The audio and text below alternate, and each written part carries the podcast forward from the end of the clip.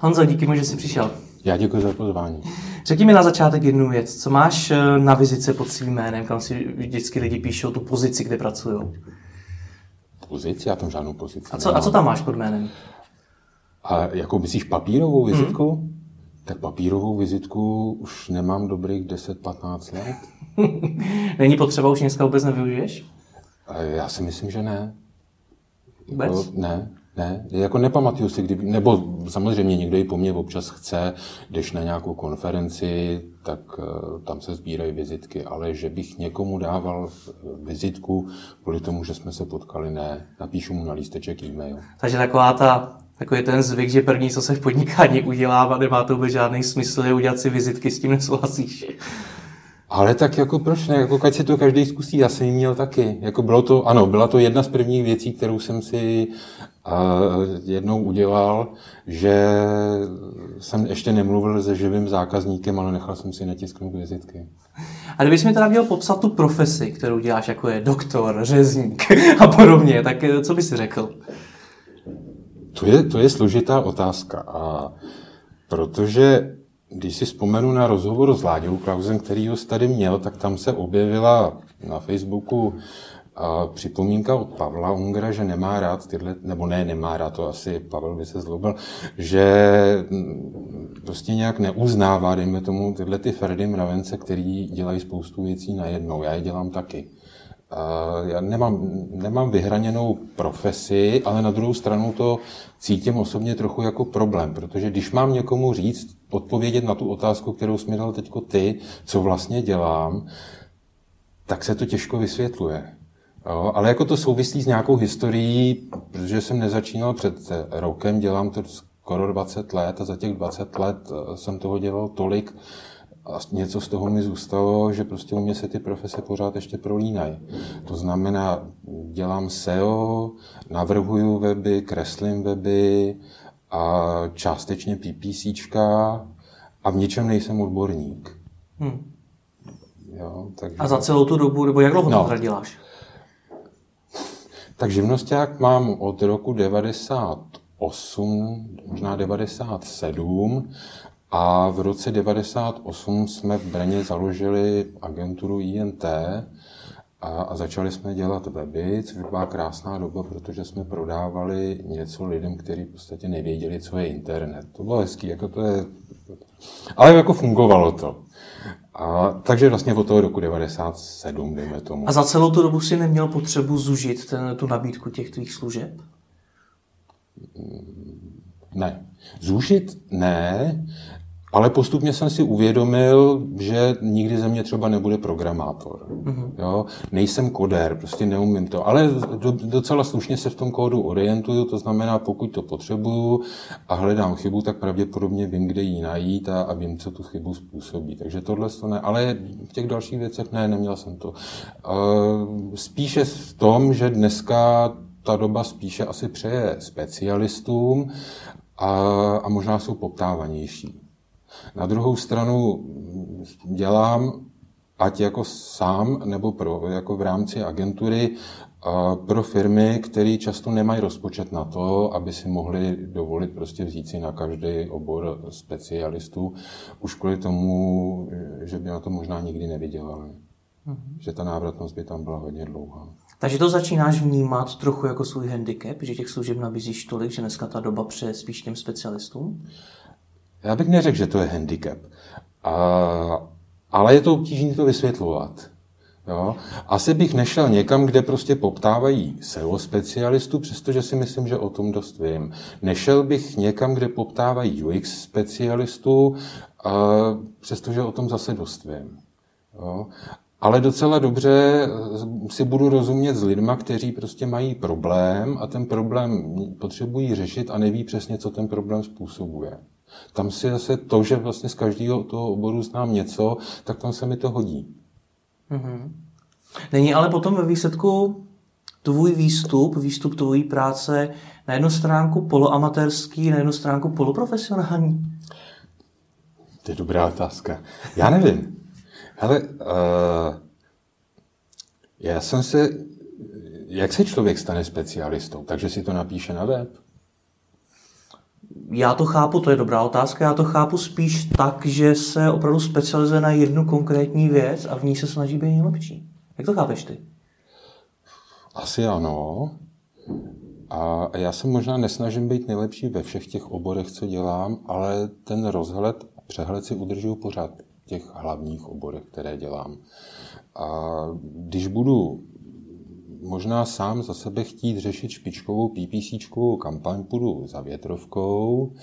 A kdybych potřeboval mít špičkovou, já nevím, klíčovku, půjdu za Pavlem, ale v rozpočtu, jme tomu té menší firmy, jim bude plně stačit ten výstup, který dostanou ode mě, protože si myslím, že ten rozdíl v tom až tak velký nebude. Možná v těch PPCčkách, tam Petra asi jako pro mě, tam, tam, tam opravdu jako nejsem úplně tak jako... Ty jsi vlastně první web navrhl v tom roce 97? A, ano. Jak se tehdy navrhovaly weby? Krásně. no, super. Ta byla základní hatmatilka a člověk tomu toho nepotřeboval moc vědět. Tam problém možná spíš byl s hostingem, kam ten web prostě prsknout a pod jakou doménu, protože já si pamatuju, když jsme koupili první doménu, tak jsme za ní platili tuším asi 6 tisíc korun ročně, což dneska už si těžko někdo dovede představit při těch dnešních cenách. Jo. Ale ano, nebylo to. Eh, tohle to bylo jednoduchý. Eh, o něco později eh, přišli ASP, protože PHP mě vždycky minulo a, a tam vlastně už vlastně začaly být e-shopy. To znamená, tam už to trošku bylo o tom programování a, a tam jsem si uvědomil, jako, že tudy cesta nepovede, takže jsem udělal pár e-shopů v ASP, ty weby dlouho fungovaly a pak jsme si najali prostě programátory PHPčkáře a přešli jsme na PHPčka. Jak tehdy vypadal ten proces toho návrhu webu? Protože tam tehdy to asi lidi neřešili tak, jako to řeší dneska. Tak když mu ten konec těch 90. let a ještě začátek vlastně 2000, dejme tomu do roku 2005, tak ano, tam to nikdo neřešil, protože uh, on v podstatě ani, ten web se pustil a on, on neměl žádnou zpětnou vazbu. A potom někdy kolem, tuším, že to byl uh, rok 2005 právě, tak jsem dostal pozvánku, nebo mm, dostal jsem přístup do Google Analytics, takže jsme začínali vlastně na těch webech nasazovat i Google Analytics. A, a, a tam už najednou člověk viděl, jako, že ty lidi chodějí, odcházejí a, a nic z nich není. To znamená, začalo se nějakým způsobem řešit, jak tam dostat víc lidí, takže jsem začal dělat SEO, akorát jsem nevěděl, že se tomu dělá SEO, že se tomu říká SEO. A, ale už v podstatě předtím, protože jsem si chtěl ušetřit práci, a, tak když jsem měl navrhnout web, tak jsem vlastně nejdřív s tím zákazníkem si udělal nějakou skicu, udělali jsme si nějaké rozvržení, a pak jsem se časem dozvěděl, že se tomu dneska říká UX a, a že jsou ty wireframey. No a když už jsme měli ty statistiky a ty lidi tam fakt už jako začínali na těch e-shopech i nakupovat, tak jsme začali sledovat, začal jsem sledovat, že ty lidi odcházejí a, a že by tam mohli zůstat. Zase po letech jsem si dozvěděl, že se tomu říká, dneska je to moderní optimalizace konvertního poměru. Takže to byl takový ten vývoj vlastně, kdy já jsem dělal něco, ale nevěděl jsem v podstatě, že se tomu nějak říká, že se to nějak označuje a bylo to hrozně fajn. A mě, věděli tehdy vůbec ti klienti, co vlastně od toho webu chtějí? Někteří ano, někteří ne. Pravda je, eh, že byla spousta lidí, kteří prostě věděli, naše konkurence má web, takže my ho asi budeme muset mít taky. Jo, plus samozřejmě byly tam firmy, které si už v té době uvědomovaly, eh, že to je nějaká budoucnost a že prostě dříve nebo později se bez toho neobejdou. Jo, a pro ně to možná byla výhoda, protože v tehdejší době za nízký peníze si to mohli vyzkoušet, a odladit na tom chyby a pak se posunout někam dál. Když ale přišel takovýhle klient a chtěl web, protože ho má konkurence, jak se mu vlastně vysvětlovalo to, jak by ten web měl vypadat, nebo co by na něm mělo být? Šlo to vůbec? Já si nějak neuvědomuji, že bychom jim to někdy moc vysvětlovali. Mm. Oni to v podstatě nechávali na nás. A oni s tím žádnou zkušenost neměli. My už za těch pár let, co jsme to dělali, v podstatě ano. Jo, akorát tenkrát ta příprava toho webu vypadala trochu jinak. Dneska jsou digitální foťáky a já si pamatuju, že mi třeba od klienta tuším, že to bylo z Brna, přišel 50-kilový balík, ve kterém byly katalogy. V těch katalogách byly nalepené lístečky u fotek, který chtěl mít na webu a já jsem to prostě skenoval jednu fotku po druhý a ve Photoshopu jsem to čistil, nebo tenkrát v Corelu možná jsem to čistil a ořezával, aby na ten web bylo co dát. A pak se to na nějakých těch, já nevím, 36, 6 nebo kolik ten internet běhal, kilobajtů, tak, tak to hodiny a hodiny odcházelo těch pár obrázků, které na tom webu byly. Jak se dneska podívám na starší weby, tak mi většinou přijdou chaotický, přeplácaný, bez nějaký větší logiky a podobně. Čím to podle tebe? Je to teda tím, že se tehdy nepřemýšlelo nad tím, jak se ti, vlastně ti uživatelé na tom webu chovají? Tak pokud dneska ještě vidíš takový web... Občas narazím. Tak, tak to možná něco o tom vypovídá. Asi to bude vypovídat něco o té možná firmě, která ten web má a jestliže k tomu dneska takhle přistupuje, pravděpodobně k tomu přistupovala i tenkrát. Hmm. No, ale zase, když budu mluvit eh, jakoby za agenturu, tak my jsme do toho internetu nespadli bodníku, jako neznám, a my jsme vlastně a za sebou měli nějaké obchodní zkušenosti a věděli jsme, jako, co chtějí zákazníci. To znamená, vlastně jsme to přenesli i do toho webu, a takový ty vlastně nejčastější požadavky a otázky, které tam byly. To znamená, ač ten web z dnešního pohledu graficky vypadal možná hrozně, a tak obchodně možná nebyl špatně už tenkrát. Mm-hmm.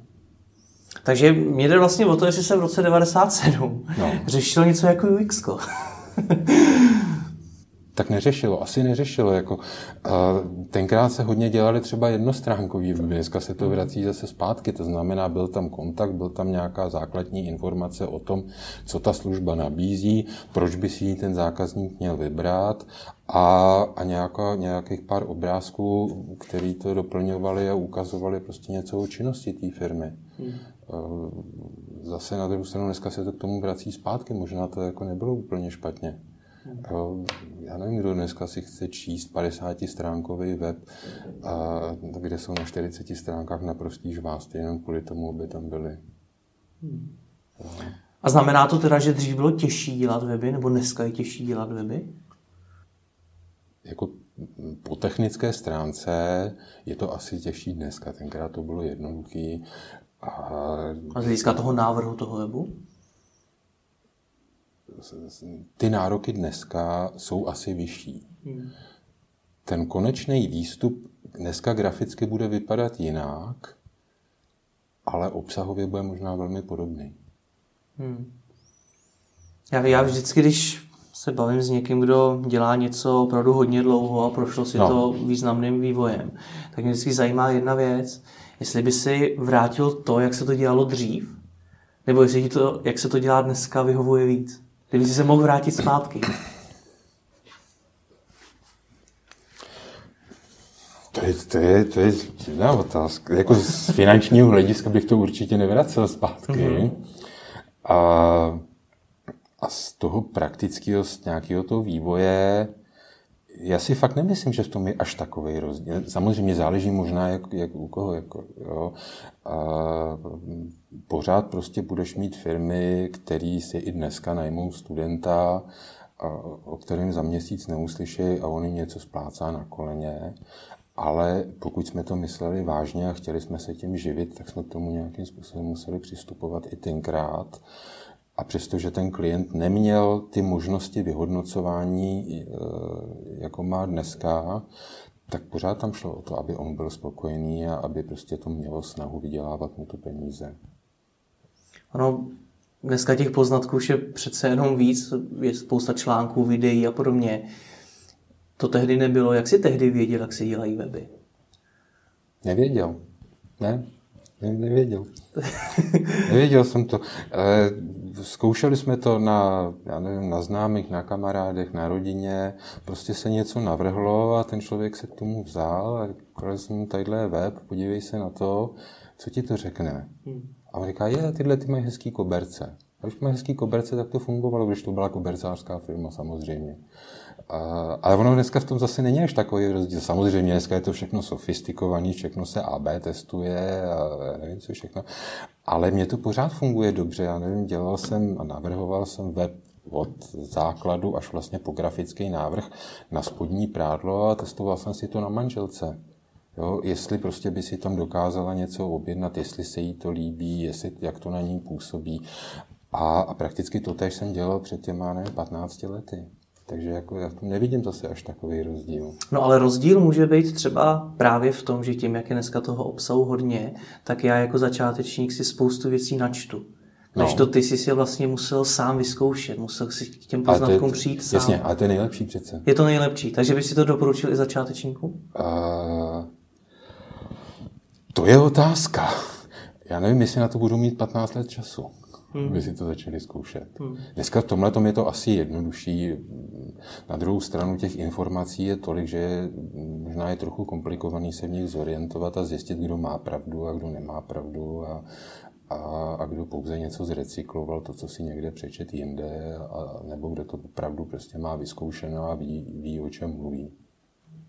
Když se ale vrátíme k tomu, co jsme zmínili na začátku, to jsou ti ferdové mravenci, no.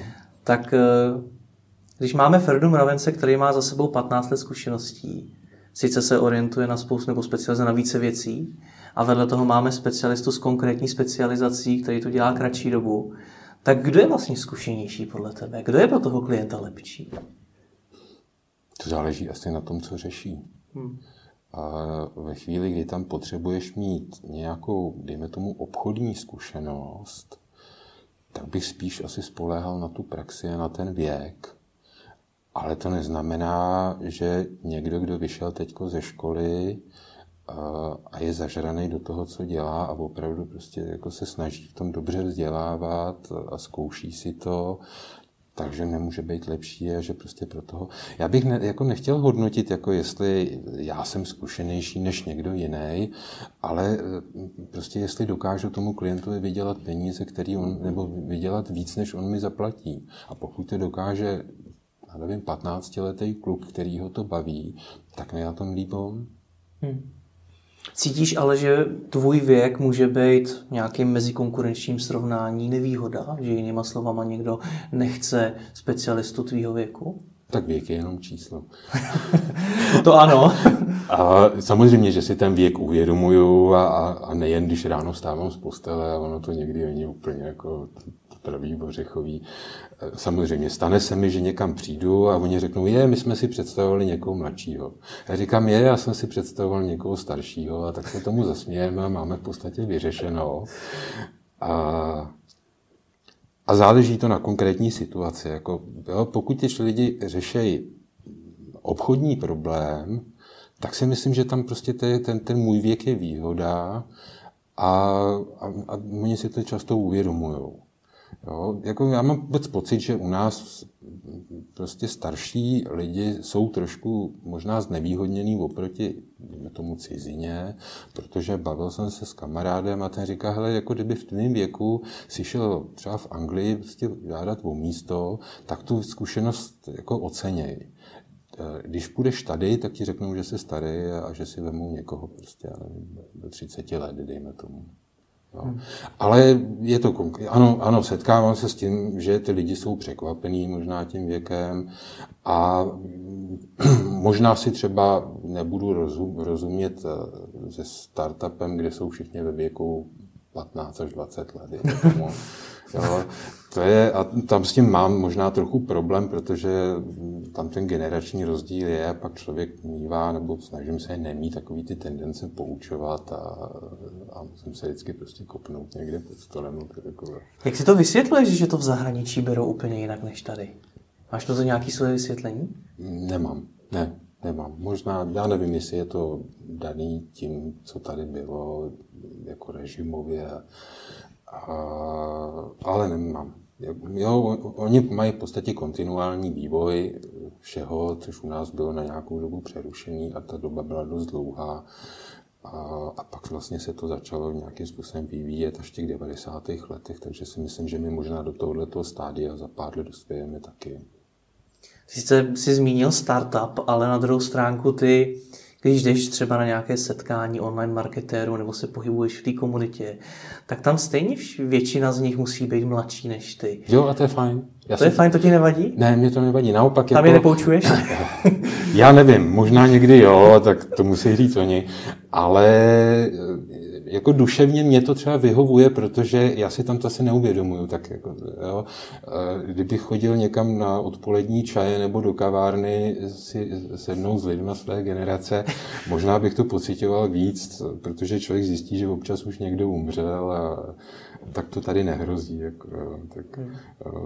co mě to zajímá, oni řeší problémy, které já už samozřejmě nemám a plánují rodiny a plánují děti a tak tohle to já už mám nějakou dobu za sebou. A pomáhá ti jako člověku, a teď nemyslím jenom v práci, ale celkově pomáhá ti jako člověku to, že se často setkáváš s mladými lidmi? Jo, určitě, jako duši. Ano, psychicky. Jo, neuvědomuju si možná ten věk, protože jsem starší než oni je tam spousta lidí, se kterými se vydávám, kteří jsou mladší třeba než moje dcera, třeba ty. a, a, takže tam člověk fakt jako zapomene na to, že, že prostě jako už to není, co to bývalo. A, že lepší už to nebude. Já jsem tady měl, ty už si ho zmínil, Vláďu Klauze, což je člověk, který podniká na volný noze jako programátor 21 let. No, ale tak on je mladý kluk, že jo? O kolik je mladší než ty? 6-7 let. 6-7 let, dobře, mladý kluk. tak mi ukazoval papírový počítač, na kterém no. se učil programovat. Jak jsi se učil ty? Já jsem se neučil programovat, já nejsem programátor. Ale když mi bylo 15, tuším, eh, on ho měl někde v nějakých 12 letech, říkal. Tak mě, když bylo 15, tak jsem dostal kalkulačku, což bylo super, jako byl jsem jeden z prvních lidí ve třídě. A pak jsem měl Atari a Commodora, což už byl v podstatě konec 80. let. A když budu brát počítač jako PC, že s jabkama jsem nikdy nepřišel nějak do styku, tak to mi bylo 30. To znamená, jako poprvé sednout počítači ve 30 letech, to jako není tak, dneska, dneska si to někdo asi nedovede představit. Na druhou stranu má to možná výhodu pracovně, že já jsem si na tom konci těch 80. let odbil na tom Atari těch pár her a tím pádem vlastně žádné hry nehrajou. A, a, a co je prokrastinace, jsem si, si nedávno přečet, že všichni o tom mluvili a mě to nějak nic neříkalo. No. Ale takže ano, takže ve 30 letech prostě jsem přišel k počítači. My jsme v té době s kamarádem, ze kterým jsme potom vlastně založili v Brně agenturu INT, tak jsme měli velkou obchod s potahovým, nebo on měl velkou obchod s potahovými látkama, a založili jsme pražskou pobočku, nějakou dobu nám to dobře fungovalo, přišel internet, založili jsme agenturu a měl jsem doma nějakou 380 Česku a na ní jsem se učil prostě, jak se s tím pracuje. jak ti to jo? šlo? metoda pokus omyl. Hmm. Ale já si myslím, že tohle to možná, takový ta, ta improvizace, že je zase výhoda toho věku, protože uh, možná ta naše generace, protože těch možností moc nebylo, tak byla často nucena improvizovat. Hmm.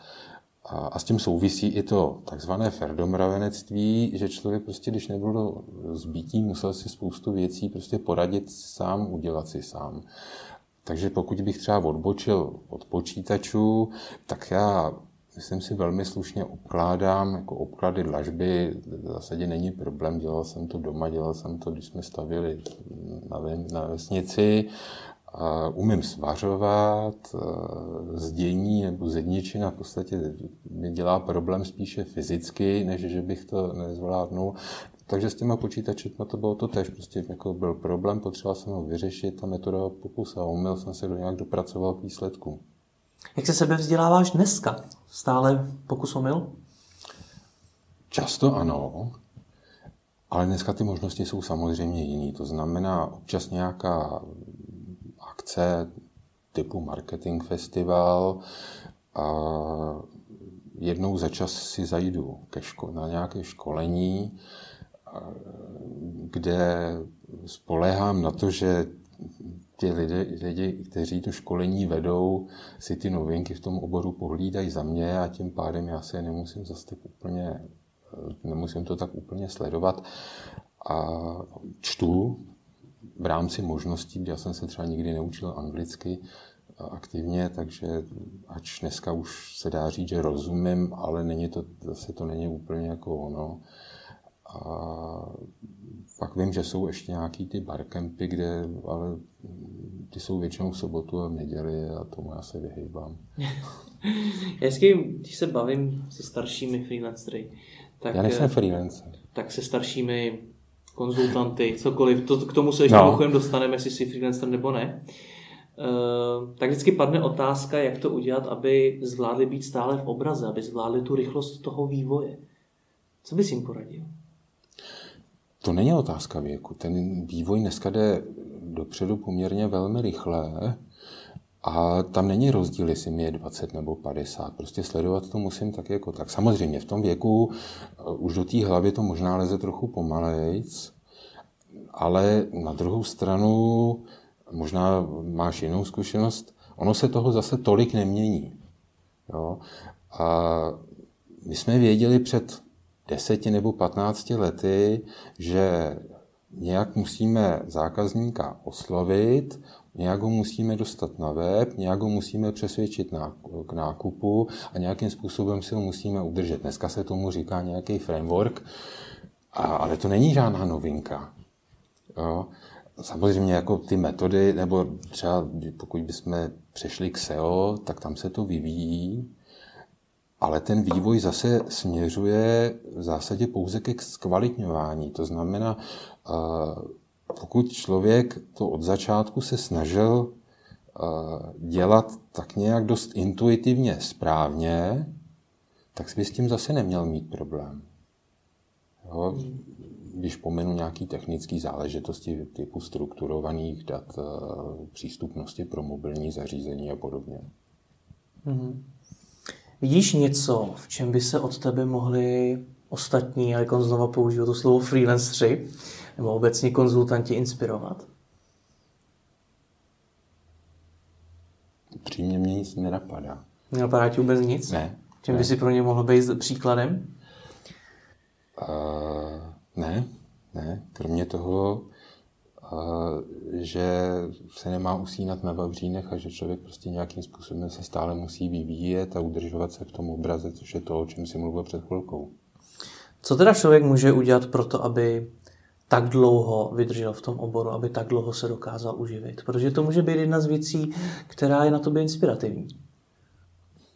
Já nevím, já si myslím, že svoji práci se snažím dělat dobře a kdybych ji dělal špatně, tak už bych tady nebyl. Možná bych dělal někde něco jiného. To je jedna věc. A druhá věc je, asi tě ta práce musí bavit.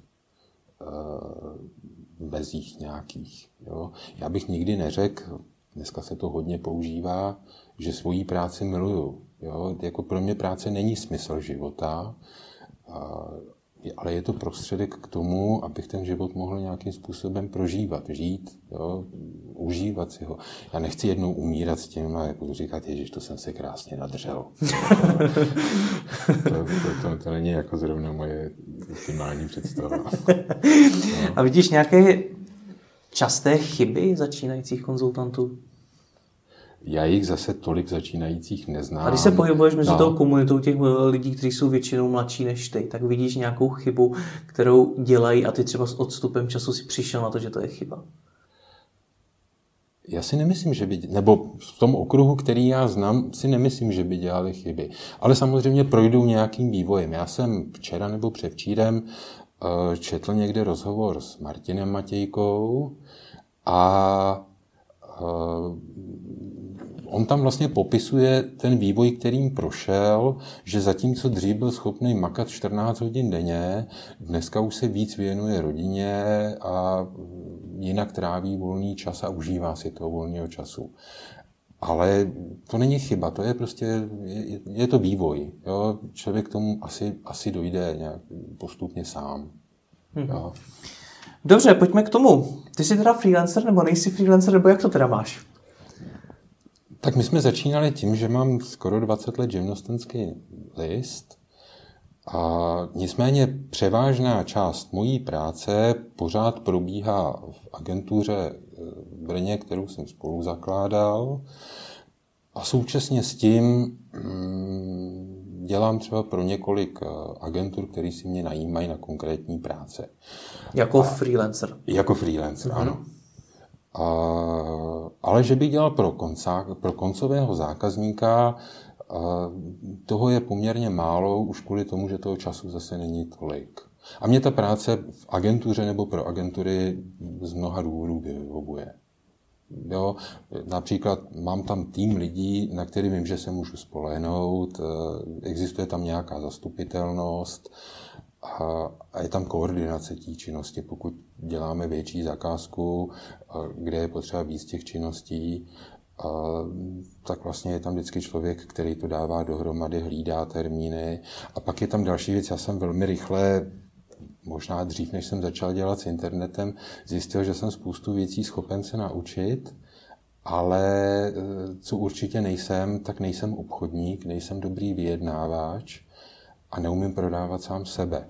A to je pro freelancera nebo člověka na volný noze si myslím dost klíčový. Jako, jo, on může být špičkový odborník, ale pokud to nemá, neumí prodat, tak je mu to řečeno huby platný. Jako, jo. Takže když jsem měl na tebe připravenou otázku, proč, proč jsi vlastně na dvou židlích, to no. na, eh, jednu část je, máš jako ano. Jana, Jana tuhle mluvila o zadku, nebo nějak jsem tady... Ano. tak je tohleto odpověď, to, že se neumíš prodat, proto nejsi 100% freelancer? Není to, sto, není to jediná odpověď. Ta druhá je ta, že mi prostě mám volnost, té volnosti mám hodně, ale zároveň mi vyhovuje ta týmová práce. Jo? Já jsem několikrát narazil na to, když jsem vlastně dělal pro klienta, dejme tomu nějakou specializaci a on současně řešil s několika dalšíma lidmi, se kterými já jsem nebyl ve styku, tak tam chyběl někdo, kdo by to dával dohromady. Jo? A teď já jsem udělal to svoje a čekal jsem na výstup z druhé strany a ten výstup nepřicházel. A on se potom hrozně špatně plánuje čas. Hmm. Jo? Mm, tohle to já v agentuře neřeším. Já tam mám prostě daný termín, ten termín vím, že musím splnit, a ten termín splním, protože termíny se musí dodržovat, a zároveň tam existuje buď to koordinátor nebo nějaký account a tomu řeknu, tadyhle to máš a máš týden na to, aby si prostě s klientem vyřešil připomínky, projeli jste to a já si to naplánuju na příští čtvrtek, pátek. Příští týden v úterý mu řeknu, počítáš s tím. On řekne, jo, máme to, bude to v pořádku a když to ve čtvrtek není, tak řeknu fajn, ale prostě další časy termínu, další termín je za 14 dní, protože té práce je hodně. A tohle to jako freelancer nemůžeš? Špatně. Špatně. A navíc je tam další věc, eh, že já se můžu soustředit na svoji práci. Jo, nemám, jako odpadnu v podstatě veškerý jednání s klientama, řešení nějakých často zbytečností, které tam jsou. Já prostě dostanu zadání a to zadání řeším. A pokud je to nutné, samozřejmě musím komunikovat s tím klientem. Pokud to není nutné, řeším to přes někoho jiného. Pak se samozřejmě nabízí otázka, proč tam nejsi 100% agentura, proč nebuduješ eh, dál firmu? Já nechci chodit někam 8 hodin do práce. Hmm. Jo je jako, já zase na druhou stranu prostě mám rád volný čas a mám rád určitou svobodu a mm, jako přesto, že jsem tu agenturu spolu zakládal, tak jako vždycky jsem tam měl bylo mi tam umožněno prostě tohleto dělat a mít tam ten prostor. Mm. Samozřejmě s podmínkou tou, že mám splněno to, co mám mít splněno a je to splněno patřičné, na patřičné úrovni a patřičné kvalitě. Mm. Ty mluvíš v minulém čase, musíme vysvětlit, proč ty jsi v únoru 2016 tu firmu opustil, pokud se nepletu. Ano. Proč? Hmm, tak to, to, to vlastně, o čem jsme tady teď mluvili, byl de facto jeden jediný, nicméně závažný důvod, protože mně přišlo nekorektní, abych byl spolumajitelem agentury a paralelně dělal pro někoho jiného. Hmm. Jo? A formálně by s tím asi důvod nebyl. Naše vztahy jsou stejné na velmi dobré úrovni řekl bych, špičkový, tak jako byli předtím, ale prostě mi to přišlo nefér. Jako. Rozumím tomu. Ty, eh, já tady málo kdy mám člověka, který může posoudit zároveň tu kariéru, kariéru freelancera a zároveň eh, to budování té firmy poměrně dlouho. Tak jaký jsou mezi tím největší rozdíly?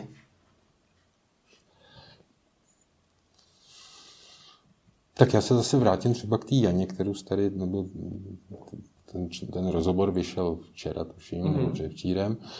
A, a je to tež jako, když nechceš ráno přijít do práce a po 8 hodinách z ní odejít, tak spousta agentů ti to umožní, já jsem s tím nikdy problémy taky neměl, ale pořád je tam nějaký závazek a ten závazek může být dost velký. A pokud jsi alespoň částečně na volné noze, tak ti to umožňuje ten čas, hlavně volný čas, si organizovat hodně podle svýho. I když samozřejmě limity tam jsou, já nevím, já když chci někam odjet, tak to hlásím minimálně 2-3 měsíce dopředu, aby prostě všichni a všude se měli čas podle toho zařídit a počítali s tím. A, a nestalo se tak, že prostě nechám ve štychu. Mm. Ono se často říká, že vlastní agentura je pro freelancera to, kam může růst. Až no. se dostane na nějakou úroveň, tak pod sebe začne brát další kolegy a vlastně založí vlastní agenturu. Vidíš to stejně, je to tak? Já ne. Proč ne? Protože nejsem obchodník. Já nejsem řídí jako typ, který by byl schopný dobře vést lidi a organizovat lidi.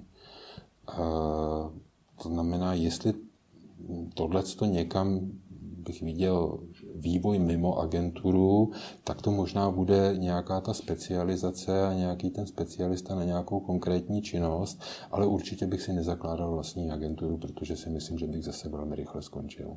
A jak si může freelancer vlastně našetřit na stáří? Musí pracovat. a pracovat a rozumně, rozumně hospodařit eh, s tím, co vydělá. Co to znamená v praxi? Že když jeden měsíc vydělám víc, tak to neznamená, že to, půjdu hned, že to hned půjdu utratit, ale prostě pořád musím myslet na nějaký zadní kolečka a je pravda, že já tohleto nemám úplně vyřešeno v tom, že se vlastně někdy uvažuji, jak dlouho se tohleto dá dělat. Do 60, 65 let. Bude se mnou ještě někdo v 65 letech ochoten Já jsem tu otázku nechtěl položit tak tvrdě, z no. nějaký úcty k tobě. Nicméně samozřejmě ano, je to, no. je to vlastně ta otázka. Já jako říkám si, vždycky se nějak uživím. Jo? Hmm. A když to nebude internet, bude to něco jiného, protože sice možná nejsem obchodník a na druhou stranu jsem třeba manuálně zručný a nemám, nemám problém s manuální prací. Ale zase s rostoucím věkem to bude taky těžší a těžší, ne? Bude to asi těžší a těžší, ano, je to pravda. A zase se vrátím k té Janě, která je to mladá holka, ale tohle to si myslím, že v té hlavě má srovnaný a ona ti to tady vypočítávala, kolik procent z toho, co vydělá. Ta říkala kolem poloviny. Souhlasíš s tím teda jo. taky? Jo, určitě. Ale co to no. vlastně znamená? Protože Jana přece jen eh, je na volné noze, tuším, dva roky. Ty mm-hmm. jsi eh, půl na půl, podstatně díl než no. ona. A stejně dneska vlastně jakoby nemáš vyjasněno, co bude dál, nebo co bude teda jednou v 60, 65. Co to teda znamená? Znamená to, že 50% je málo? Ale to je otázka. Uh, jako, kdyby mi dneska bylo 20, 25 let, asi bych musel, nebo možná bych tu budoucnost musel řešit víc. Já ve svém věku mám dítě vyřešený, mám kde bydlet, a mám tam nějakou rezervu, a takže já z toho důchodu, pokud mluvíme o důchodu, zase nemám až jako takovou obavu. Mm-hmm. A když říkáš, že by si ve 25 a 20 řešil budoucnost jinak, no. nás samozřejmě sleduje spousta 25 a 20 no. letech, tak eh, co by si řešil jinak teda? No ne, já, já jsem to možná špatně řekl.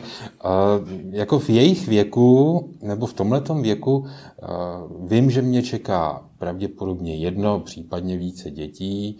Uh, čeká mě prostě bydlení A dneska vzít si hypotéku na 25-30 let prostě není sranda. Hmm. Jo, a jako upřímně řečeno, abych tohle dneska nechtěl řešit. Jako, já jsem rád, že, že, že jsem tam, kde jsem a mám tohle vyřešení. No a měli by tedy, znamená to opět no. to, že už ve 25 20 letech, jinýma slovama na začátku té kariéry, Měli by už teda lidé měřit, eh, myslet na tu budoucnost a už v tu chvíli si dávat stranou? Protože tam je samozřejmě se otázka na začátku, jestli investovat spíš do toho vzdělání, do cestování a podobně, ale zároveň si, si šetřit na důchod, šetřit si na budoucnost, na hypotéku a podobně. Tak já jsem to s tím cestováním, když to podle sebe, měl v zásadě jednoduchý, protože když mi bylo 22, 20 let, tak to těch možností moc nebylo, že jo? tak možná se dalo do Jugoslávie, dneska už to neexistuje. Jezdili jsme občas nahoru k Baltu východního Německa, Deutsche Demokratisch, což bylo fajn. A, takže jsem někdy ve 23 letech začal stavět a v podstatě to, co jsem v tehdejším zaměstnání zaměstnáních, protože jich bylo několik, eh, vydělal, tak se to nadspalo do stavby. Do toho bylo poměrně, byl jsem mladý, když se nám narodila dcera, takže tohle se řešilo v podstatě souběžně. A, a v podstatě ve 30 letech jsem měl po těchto těch starostech, pak se otevřely hranice a mohl se začít cestovat. To bylo fajn. Hmm. Jo. Já nevím, dneska eh, ty možnosti jsou jiný, já jim to na jednu stranu závidím, na druhou stranu nezávidím. Eh, hodně se dneska mluví o tom takzvaném digitálním nobáctví. To mi přijde jako naprosto úžasný, prostě, že se můžu sebrat, když na to mám věk, a někam odcestovat na půl roku, na rok, sbírat tam zkušenosti, učit se tam, naučit se jazyk, poznat prostě jiný kraje. Nicméně ta budoucnost jednou je stejně dožené a, a, dřív nebo později to, to budou muset začít řešit pravděpodobně. A to znamená tedy co?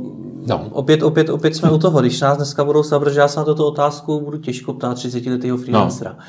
Ale tebe se na ní zeptat můžu. Když nás teda dneska sleduje 25 letý začínající no. freelancer, vydělává svoje první peníze na volné noze třeba, nebo jako podnikat, to no. úplně jedno, tak eh, co s těma penězma má dělat? Má je investovat do toho podnikání, do toho vzdělání, nebo už spořit něco stranou?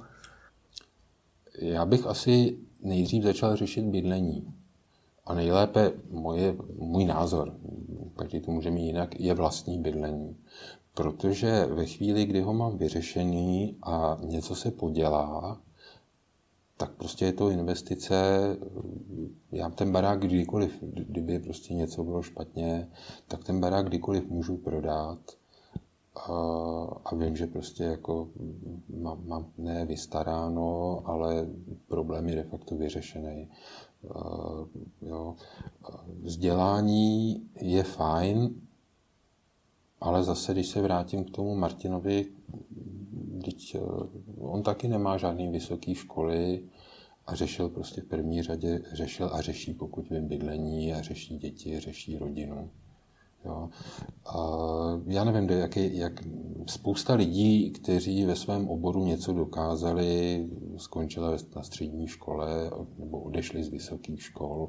To znamená, nevím, do jaké míry to vzdělání je důležitý eh, a je nutné ho zase až tak řešit. Mm-hmm. Jo, ale bydlet někde potřebuješ, jako nemůžeš pořád bydlet u maminky a spolehat na to, že to tak bude navždy. Co nejcennějšího si se za tu dobu budování agentury a obecně podnikání naučil? Asi hospodařit s časem. A tím bych se možná zase vrátil k té takzvané prokrastinaci, protože já jsem s ní nikdy neměl problém, Možná je to tím, že nehraju ty hry a dnes kamarádím se sociálníma sítěma, ale... Ano, to si vyloučil dvě, dva velký problémy. No, ale eh, zároveň, přestože práce nemá nohy, tak ji za mě nikdo neudělá. A, jo, a takže po nějakých těch začátcích, kdy prostě jako bylo fajn, že jsem nemusel pracovat, A pak jsem ráno stával v pět a šel jsem spát zase ve čtyři hodiny ráno. Tak jsem se asi naučil si to nějakým způsobem plánovat. Dokážeš popsat jak? Já vím, že to asi často bude jiný, ale... Podle toho, jak je potřeba. Hmm. Je, je, je pravda, že já stávám na tom půl šestý ráno a, a začnu řešit to, co řešit musím, ale mm, jako tu práci si, pokud to je možné, a ono to většinou je možné, plánuju prostě tak, abych nebyl ve stresu, abych byl v klidu a protože jako pracovat ve stresu je špatný a ono, ono je to potom v tom konečném výsledku zpravidla vidět na tom. Musel jsi si za tu dobu vybudovat nějaké návyky, které dneska považuji za klíčové? Hele, víš co, ono to budování těch návyků, to je jako, jako to právě ten konec prokrastinace a všechny tyhle motivační sračky. A já si myslím, že prostě jako pokud je člověk rozumný, tak to nějak přijde samo. Já jako nevím, že bych si cíleně něco budoval, hmm. A myslím si, že jediný, co je podstatné, je zodpovědnost. Pokud uh, mám odvádět kvalitní práci a chci za to dostávat slušné peníze, a pak to prostě musím dělat zodpovědně a, a, a plnit termíny. Tam nevím, jako říkám cíleně, že bych prostě něco, eh, jo, jako teďko si budu někde lepit štítky a, a říkat, tohle musím udělat tady, tohle musím udělat tady, ne, ne. Takže jsi nikdy neřešil takový ty problémy, že uh, si nestíhal? Jo, určitě. Podobně. Samozřejmě. Jo, hlavně ze začátku. Hmm. Ale jako i dneska prostě se samozřejmě stane to, že mám rozdělanou práci a do toho vlítne něco naprosto neočekávaného a je potřeba to udělat, tak se to musí prostě nějak skloubit, skloubit dohromady a stihnout to i za cenu toho, že budu dělat do večera, nebo se na to, nedej bože, budu muset podívat v sobotu nebo v neděli. Mě Roman Tlustý, ten brašnář, mm. v rozhovoru před několika měsíci řekl, že ti ajťáci mají vlastně nudnou práci. Ty jsi zmiňoval manuální práci, no. tak je to teda pravda, máme nudnou práci? Vidíš to stejně? Uh, hele, a to, to, je, to je další věc. Já si myslím, možná, kdybych byl ten specialista, mm. že bych si možná taky říkal, že mám nudnou práci. Jo? Ale prostě řešíš, dejme tomu SEO, a do toho si občas střihneš nějaký ten návrh toho webu a, a je to takový příjemný zpestření. A když už je to velká nuda, tak jdu posekat trávu nebo něco takového, nebo si najdu spíš tu manuální práci. Jako ta manuální práce je, je takový relax v podstatě.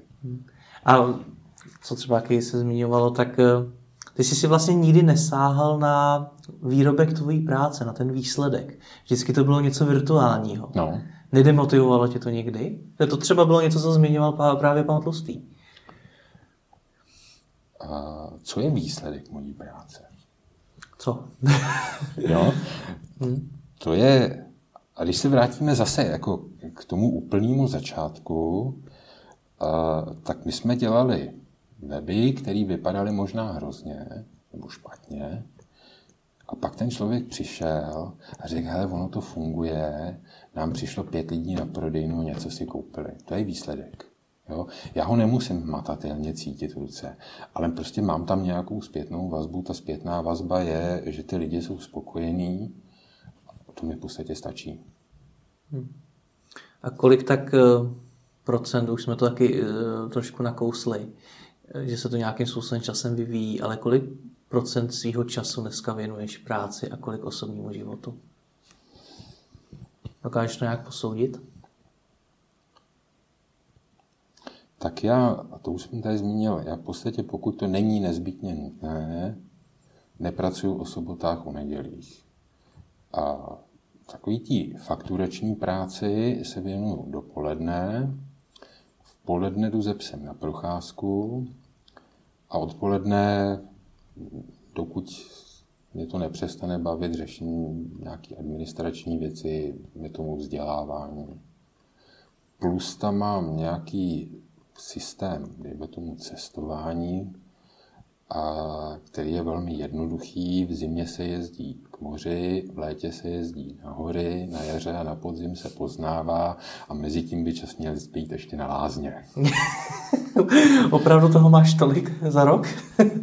někdy jo, někdy ne, podle toho, jak to vyjde. Jako ty lázně se snažím nevynechávat. My jsme objevili jedny hezké lázně v Bavorsku, kam nejezdí v podstatě Češi a jezdí tam jenom rakouský a německý seniori a nesmějí tam děti, což je úžasný, jako nikdo tam hmm. neřve, nikdo tam neskáče, nefunguje tam internet, kromě toho, že samozřejmě jako je to zakázaný, mít sebou telefon nebo něco podobného, takže tam člověk krásně vypne. A, a navíc oni jsou fajn, jako když jsme tam přijeli poprvé a jezdíme tam do jednoho penzionu, a, a já jsem první, co bylo, že jsem se scháněl po Větvině, tak ona říkala, ale tady jste v lázních, tady jako nemáte pracovat. Já říkám, no já bych ale přece jenom jako občas potřeboval něco. Ona říká, ne, tady wi nefunguje, jestli s tím vlastně jako nedáte pokoj, tak vám ten telefon seberu. A bylo vystaráno, tak jako od té prostě, tak je, už, jako dneska už tam tu wi má, kdyby chtěl, tak mi řekne přístupový jméno, heslo ale nějak, já, já to nějak jako nepotřebuju. Prostě jako jsem v lázních, tak si rád, že si to užívám. A když už jsme taky něco zmínili, ale máš nějaký plány do budoucna profesní? Něco, kam se chceš ještě posunout? Nemyslím, že bych tohle nějakým způsobem plánoval. A ono, já mám trochu pocit, že v tomhle oboru se asi bude špatně plánovat. Já nevím, co bude za dva hmm. roky, za tři roky. Dneska, dejme tomu, řešíme SEO, což je, řekněme, technická disciplína. A co já vím, co bude za rok? Budou lidi hledat, budou pořád. To je, tam jako není asi o čem diskutovat. Ale budou hledat hlasově, jak budeme optimalizovat pro hlasové vyhledávání, jak to bude fungovat. A, ano, ta práce mě pořád baví a chtěl bych se jí dál věnovat. Ale plánovat, jakým způsobem, asi ne. Jako ono se to prostě nějakam vyvine. Tak, jako se to vyvíjelo od těch 90 nebo konce 90. let, kdy jsem s tím... Tenkrát jsem taky neplánoval. Jako prostě hmm. to tak nějak bylo. Tak Jonzo, tak moc děkuji za rozhovor. Já taky. Fajn. Děkuji za pozvání.